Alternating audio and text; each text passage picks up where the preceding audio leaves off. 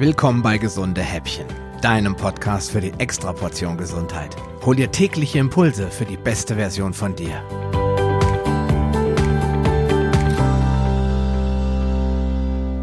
Gestern haben wir darüber gesprochen, wie uns die unterschiedlichsten Giftstoffe krank machen und dass der Grund dafür in der modernen Industriegesellschaft mit Tausenden von unbekannten Stoffen begründet ist.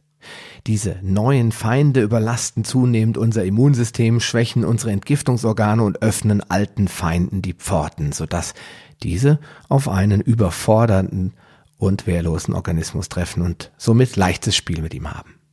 Aber welche Organe sind eigentlich an der Entgiftung beteiligt? Da wäre zunächst die Leber. Sie ist unser zentrales Entgiftungsorgan. Über die Pfortader gelangen die Nährstoffe vom Darm zur Leber. Diese entscheidet, was gebraucht wird und was nicht. Gifte und Schadstoffe werden umgebaut und entweder mit Hilfe der Gallenflüssigkeit über den Darm ausgeschieden oder wasserlöslich gemacht und über das Blut an die Nieren weitergegeben, um dort über den Urin ausgeschieden zu werden. Die Leber ist somit auch das einzige Organ, das nahezu unendlich belastbar ist und sich vollständig regenerieren kann, solange noch zehn Prozent davon funktionstüchtig sind. Die Nieren. Die Hauptaufgabe der Nieren ist die Filterung des Blutes. Unser Blut zirkuliert ununterbrochen durch die Nieren und wird dabei von schädlichen Stoffen befreit. Diese müssen wasserlöslich sein, wie zum Beispiel Salze, Abbauprodukte von Eiweißen und Medikamenten, Hormone oder Farbstoffe. Aber auch Säuren werden über den Urin ausgeschieden. Die gesammelten Stoffe werden im Hahn gebunden und in der Blase gespeichert, bis diese voll ist und entleert werden muss.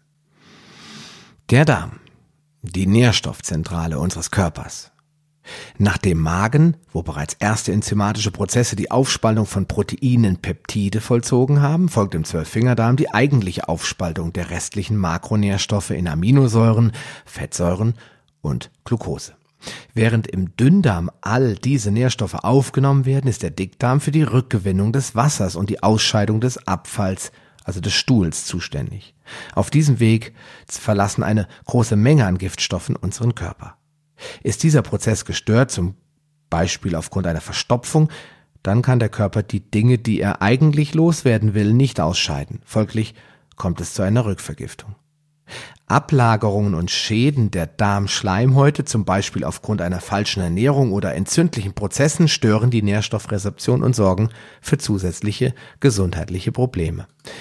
Darüber hinaus ist der Darm das wichtigste Immunorgan, denn hier befinden sich mehr als 70 Prozent aller Immunzellen.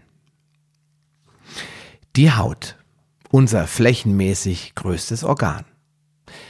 Sie schützt den Körper vor äußeren Einflüssen, also auch vor Schadstoffen, Bakterien und Erregern, die reingelangen wollen.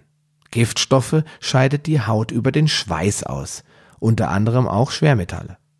Entzündungen und Ausschläge wie Ekzeme oder Neurodermitis sind Störungen der Hautfunktion, zeigen aber auch an, dass die Entgiftungsleistung der Haut an ihre Grenzen gerät.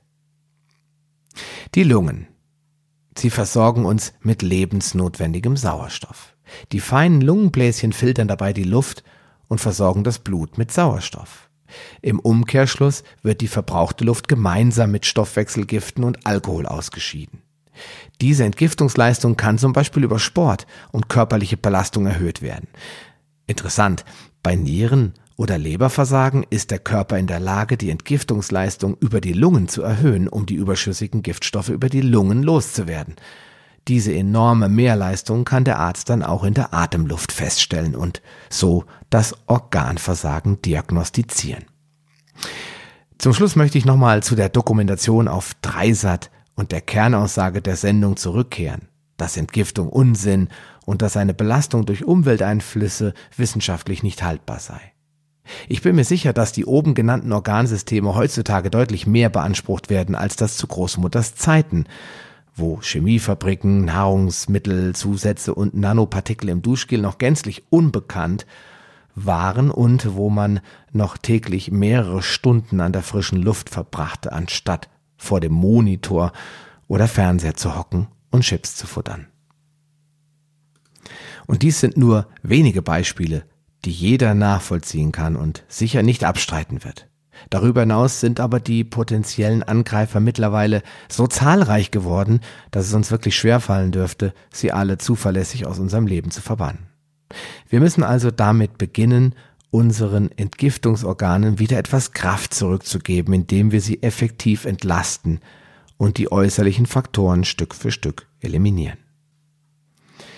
Daher werden wir morgen über die einzelnen Schritte sprechen, um den Körper von Giften zu befreien. Es lohnt sich also dran zu bleiben. Ja, wir hören uns dann morgen wieder. Schalt bitte wieder ein. Es wird auf jeden Fall spannend. Bis dann. Ciao. Eine kleine Information habe ich noch für dich.